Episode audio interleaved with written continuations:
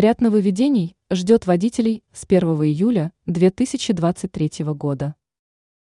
На дворе первый день июля месяца две тысячи двадцать третьего года.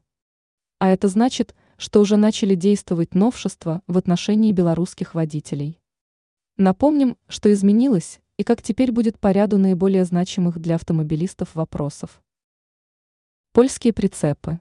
С третьего июля по территории Беларуси возбраняется перемещаться польским прицепом и полуприцепом. Однако есть исключения. Под запрет не попадают данные ТС, если транспортируют крупногабаритные грузы, то есть, которые невозможно перегрузить. По-прежнему можно польскими прицепами и полуприцепами перемещать по Беларуси почту, гуманитарные грузы, живых животных, лекарства, медицинские изделия. Польские легковушки. Также с третьего июля Беларусь ввела ограничения на перемещение по своей территории зарегистрированных в Польше легковых авто. Но не для всех. Только для тех, посредством которых осуществляются международные перевозки, в соответствии с индивидуальными накладными или международными транспортными накладными КМР. Стоит отметить важный момент.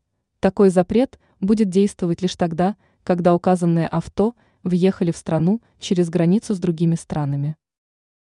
Пломбы. С третьего июля в Беларуси начинает действовать иной скорректированный порядок использования электронных навигационных пломб. Напомним, в настоящее время они обязательны при ввозе товаров из Польши, Латвии и Литвы. Безвизовый режим. С четвёртого по двадцать третье июля гражданам семидесяти трёх стран, въезжающим в Беларусь через международные пункты пропуска, можно будет сделать это без виз. Однако есть условия. При себе должен быть документ для выезда за границу и билеты, оригинальные или электронные, на Славянский базар. Кроме того, иностранцев освободили от государственной пошлины за регистрацию временного пребывания в Беларуси.